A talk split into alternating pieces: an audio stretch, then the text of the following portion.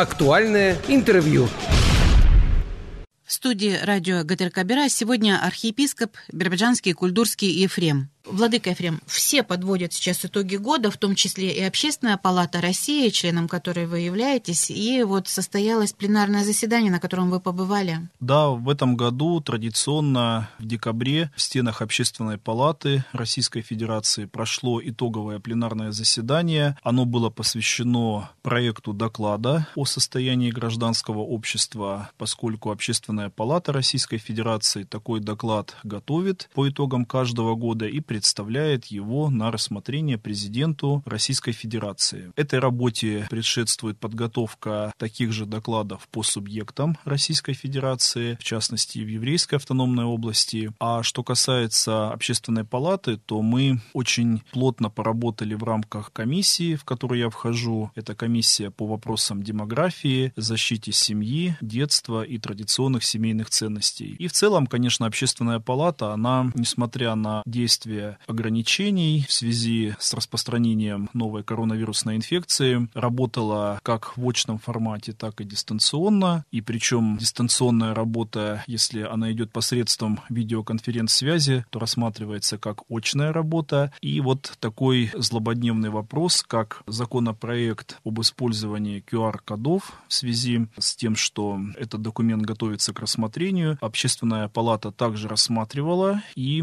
был издан итог итоговый документ, в котором Общественная палата представила свое отношение к данному законопроекту. Владыка Ефрем, а вот на пленарном заседании в докладе какие основные направления все-таки были? В этом году проект доклада содержит семь разделов, и они отображают знаковые векторы в жизни гражданского общества. Во-первых, на пленарном заседании была озвучена интересная цифра некоммерческих организаций, которые участвуют в различных проектах, регионах в рамках страны насчитывается более 28 тысяч. Это, как правило, очень активные участники гражданского общества с интересными проектами, идеями и с неравнодушием, когда возникают какие-то вызовы, как внутри страны, так и из-за ее пределов. Интересно было то, что аппарат общественной палаты подготовил карту реализованных проектов, и наша область там очень достойно представлена. В частности, отображены реализованные у нас проекты проекты и национальные казачьи игры «Атаманец», и летняя школа церковно-славянского языка «Малый Юз», проекты других общественных организаций, которые были реализованы в 2021 году. А что касается доклада, то разделы посвящены актуальной общественной повестке, и отмечается, что доверие, забота о людях, социальная ответственность — это то, что очень активно обсуждалось и обозначалось в ушедший 2021 год.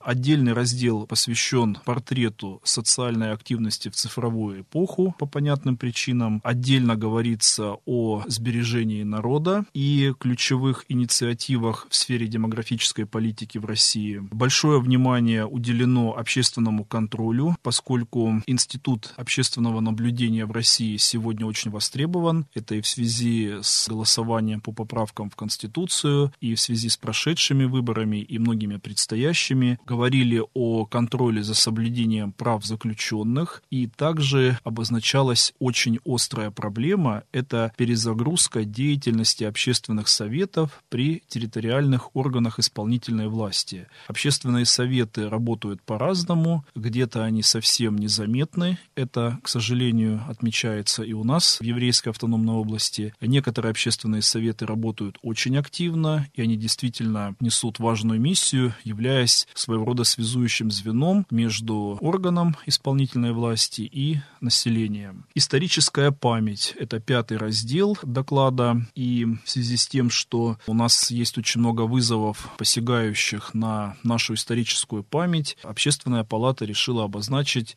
вопросы, связанные и с сохранением истории от фальсификации, и с поддержкой тех проектов, которые направлены на популяризацию патриотического, такого правильного отношения к нашей нашей истории. В докладе уделено внимание научному, образовательному и культурному суверенитету, поскольку работа наших университетов и институтов культуры должна строиться в ориентировании на национальные стратегии развития. И, конечно же, экологическое благополучие. Очень актуальный вопрос. Это и взаимодействие власти, бизнеса и общества в решении экологических вопросов. Это экологическое просвещение как инструмент формирования экологической культуры в российском обществе. И также сохранение природы для будущих поколений. Вот все это рассмотрено в проекте доклада. Он очень активно обсуждался, масса замечаний, предложений. Они сейчас все учитываются, и мы ожидаем, что по электронной почте нам будет разослан уже окончательный текст доклада. Путем голосования мы его утверждаем, и затем он будет передан от Общественной палаты Российской Федерации на рассмотрение в администрацию президента. Ну и вот получается так, что в этом докладе, Владыка Ефрем, все самые главные направления жизни человека и государства учтены, показаны. Да, так и должно быть, поскольку доверие, оно должно всегда основываться на конкретике, на том, что есть определенный запрос от общества и есть ответ от власти, то есть от тех, кто облечен соответствующими полномочиями, распоряжается соответствующими ресурсами и в силу занимаемого положения обязан заботиться в целом о благополучии нашего общества. Владыка Ефрем, ну а помимо заседания в Общественной палате Российской Федерации, еще у вас встреча была в Союзе женщин России? Обычно выезд в Москву – это возможность поработать в разных направлениях, и в этот раз у меня состоялась встреча с председателем Союза женщин России Екатериной Филипповной Лаховой, из рук которой я получил награду «Особый знак посол культуры» для Ермаковой Анастасии Геннадьевны, известной женщины у нас в области, которая воспитывает детей, обучает их вокальному искусству, ведет занятия в музыкальной школе. Мы писали от Биробиджанской епархии ходатайства в Союз женщин. Также региональное отделение Союза женщин принимало участие в том, чтобы Анастасия Геннадьевна этой награды была удостоена. И положительное решение Союза женщин России завершилось